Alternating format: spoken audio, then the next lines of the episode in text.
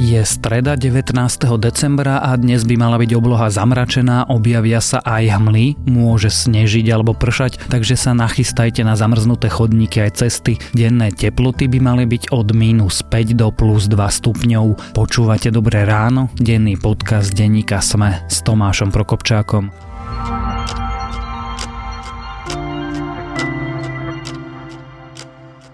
A teraz už krátky prehľad správ. Slovensko podporilo globálny pakt OSN o utečencoch. Naši zástupcovia tak spravili na bálnom zhromaždení OSN v New Yorku. Za dohodu hlasovalo 181 krajín sveta, proti boli len Spojené štáty a Maďarsko. Je to ale iná dohoda ako migračný pakt. Krajská prokuratúra v Trenčine zrušila obvinenie aktivistov z organizácie Greenpeace. Podľa nej verejnoprospešné zariadenie neohrozili. Aktivisti koncom novembra protestovali v Novákoch proti ťažbe uhlia. Kontroly po požiari na bratislavských mestských vianočných trhoch ukázali, že viac ako 30 stánkov nemalo hasiaci prístroj. Mesto tiež hovorí, že v budúcich rokoch by na trhoch chcelo lepšiu gastronómiu. Vo futbalovom Manchester United skončil známy portugalský tréner Jose Mourinho. Stalo sa tak dva dní po prehre v derby z FC Liverpool. United sú na 6. mieste ligovej tabulky, do konca sezóny bude mať futbalový tým dočasného trénera. Astronómovia narazili na dosiaľ najvzdialenejšiu planétku v našej slnečnej sústave. Momentálne sa nachádza asi 120 astronomických jednotiek od Zeme a dostala predbežné meno vzdialená. V súčasnosti je teleso tak ďaleko, že vedci ani presne nevedia určiť jeho dráhu. Viac správ nájdete na webe sme.sk.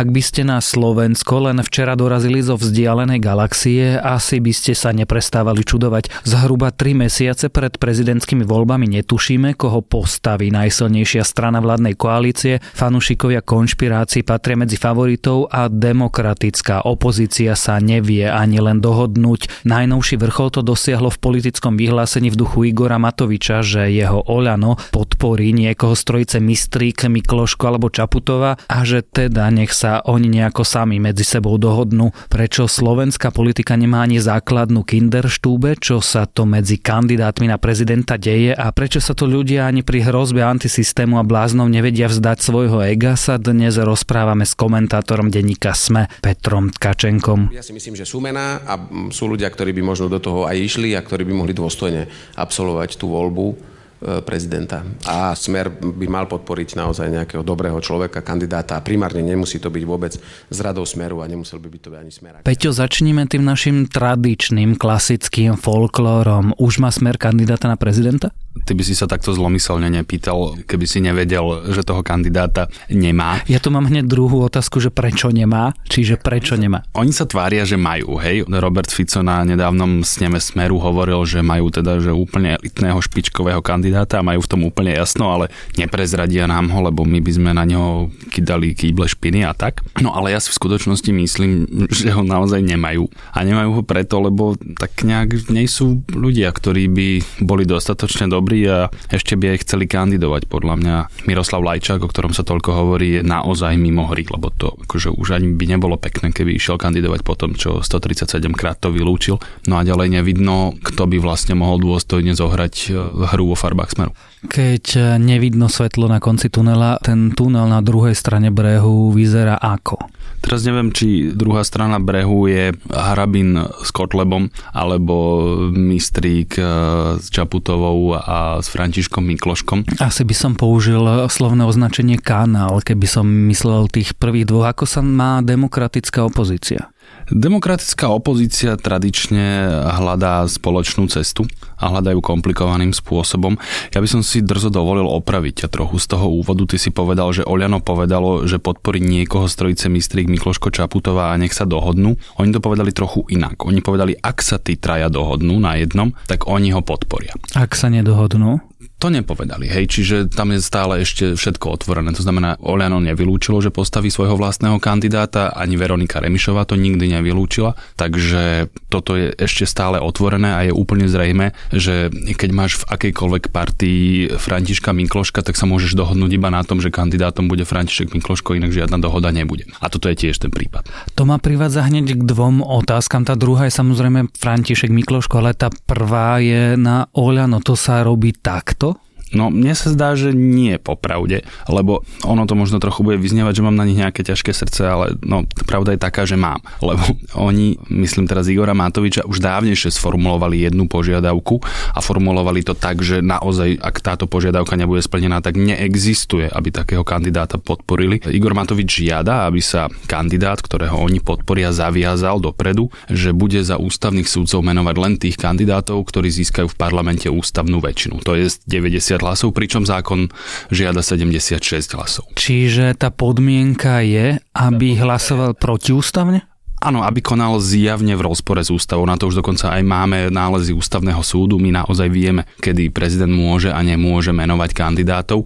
Hoci ten nález je taký trochu zmetený, ale v tomto je to naozaj zrejme, že nemôže prezident povedať, že jemu sa nepáči, že ten kandidát dostal len treba z 80 hlasov, čo zo zákona a z ústavy úplne stačí. To znamená, že túto podmienku Igora Matoviča nikdy nikto príčetný nesplní. A to je brept, alebo to je... To úplne explicitne povedali normálne v tlačovej správe práve. A to si aj myslia, hej? No tak pravdepodobne si to myslia, hej. Čiže teraz toto o tom, že by podporili Mistrika, Minkluška alebo Čaputovu, keď sa dohodnú, tak buď tú predchádzajúcu podmienku odvolali, čo ale som ako naozaj nikdy nepočul, že by to boli odvolali, alebo si myslia, že ako nejak sme na to zabudli, alebo sme mechom udretí, alebo majú ešte v zálohe pripravené, že dobre, tak my jedného z nich podporíme, ale ešte samozrejme sa musí zaviazať k tejto veci. To znamená, že Oliano tu naozaj vyzerá ako jeden z takých posledných problémov, ktoré bránia akému takému e, hľadaniu dohody, pretože s Františkom Mikloškom, čo sa týka dohody, nikto neráta. To je zrejme, že s ním sa dohodu nedá, on už to viackrát ukázal, že on teda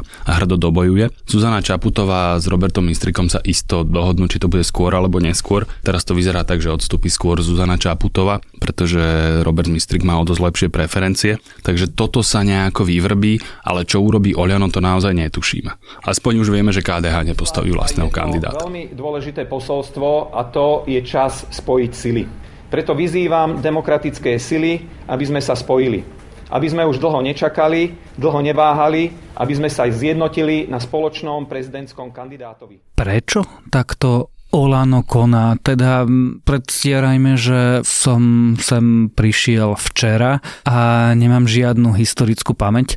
Vysvetli mi, čo toto je za politický krok? Ja tomu popravde nerozumiem. Opäť vo mne hrá trocha zlomyselnosti a trocha historickej pamäte a jednoducho veď Igor Matovič naozaj je človek, ktorý je schopný brániť e, akémukoľvek hľadaniu alternatívy a dohody. On je človek ničiteľ, takže keby som sa na to chcel pozerať touto optikou, tak by som povedal, že jednoducho kazí, pretože má chuť, lebo ho to baví. Možno, že je za tým nejaký dobrý úmysel, že napokon naozaj buď e, Roberta Mistrika podporia, alebo Zuzanu Čaputovu, ale zatiaľ poviem to tým leškovským spôsobom, že keby chceli rozbíjať akúkoľvek dohodu, tak by to vyzeralo presne takto.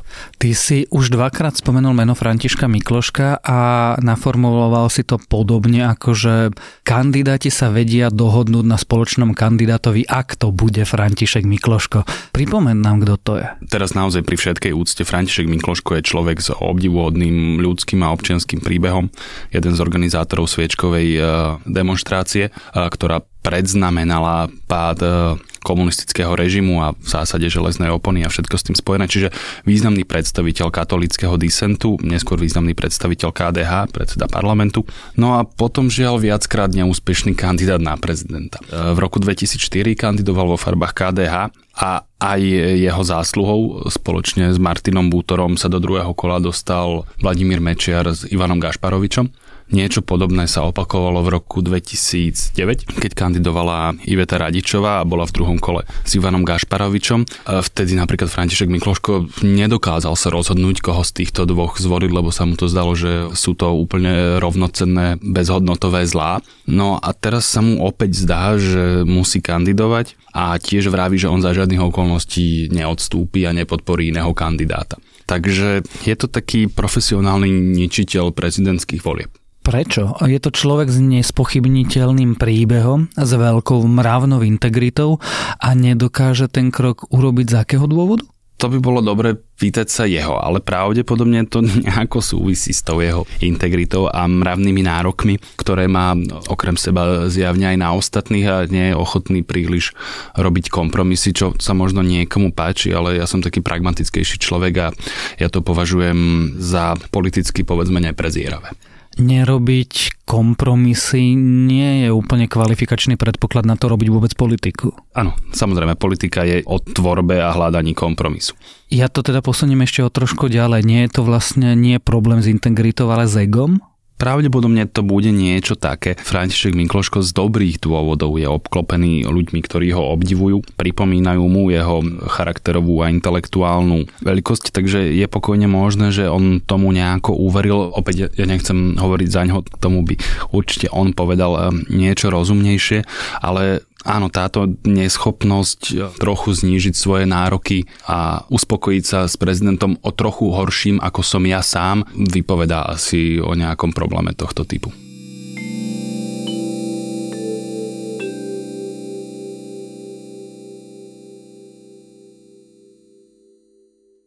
Tak poďme na špekulatívnu pôdu. Predstavme si, že Zuzana Čaputová a Robert Mistrík sa dohodnú. František Mikloško nie a stane sa potom pravdepodobne čo? František Mikloško s najväčšou pravdepodobnosťou získa niečo medzi 5 až 8 percentami, ako to už tak tradične chodí. Popravde nevidím teraz dôvod, prečo by to malo byť nejako viac. Ono sa to môže samozrejme zvrtnúť tým, ak ho podporí napríklad Oľano alebo KDH, ale teraz za týchto okolností nevidím tam celkom priestor, prečo by mal získavať viacej hlasov. Tie hlasy Roberta Mistrika a Zuzany Čaputovej sa takmer isto zlejú. To znamená, že ten kandidát, ktorý vzíde z tej dohody, a ja si dnes myslím, že to bude Robert Mistrík, ten e, bude mať naozaj veľkú šancu dostať sa do druhého kola. Som si tým takmer istý.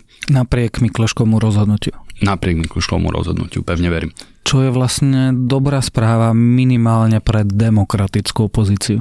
To áno, ale tie rizika na druhej strane sú veľké. To keď hovorím, že s veľkou pravdepodobnosťou sa dostanú do druhého kola, to má naozaj veľmi ďaleko od nejakej istoty. A aké sú to rizika? Tie rizika sa volajú Štefan Harabin alebo ďalší kandidáti koaličných strán, pretože Smer ani SNS ešte stále nedali kandidáta a to sú strany, ktoré majú dohromady strelím od boku viac ako 30% preferencie, čiže nám tu vo vzduchu vysí obrovské množstvo hlasov, ktoré nevieme, akým spôsobom sa rozlejú. Tí zmienení kandidáti demokraticky, o ktorých sme hovorili, vlastne stále bojujú proti sebe a vlastne jediné, čo vidím ako istotu zatiaľ je, že Štefan Harabin bude mať okolo 12, 13, 14%, keď sa nič dramatické nestane a môže to byť pokojne ešte výrazne viac podľa toho, ako sa rozhodnú voliči Mariana Kotlebu. Ten sa môže vzdať v prospech Štefana Harabina? Z toho, čo som počul, je to skôr menej pravdepodobné, pretože vraj sa naozaj úprimne neznášajú ale môže to pokojne urobiť ako gesto, ale nezabúdajme na to, že voliči majú svoj vlastný rozum. Naozaj netušíš, ako sa môžu rozhodnúť, oni existujú nejaké také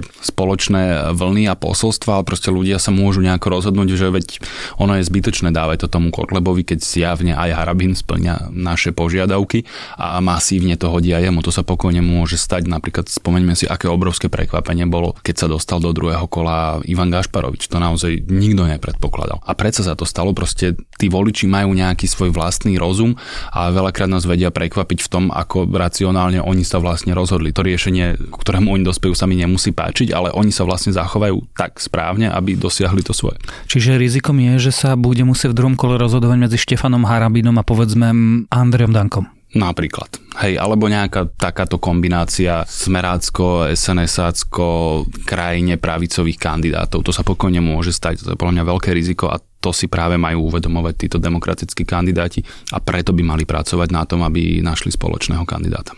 O voľbách budúceho prezidenta, o prvom aj druhom kole, o demokratickej opozícii a schopnosti dohodnúť sa alebo nedohodnúť sme sa rozprávali s komentátorom denníka SME Petrom Tkačenkom.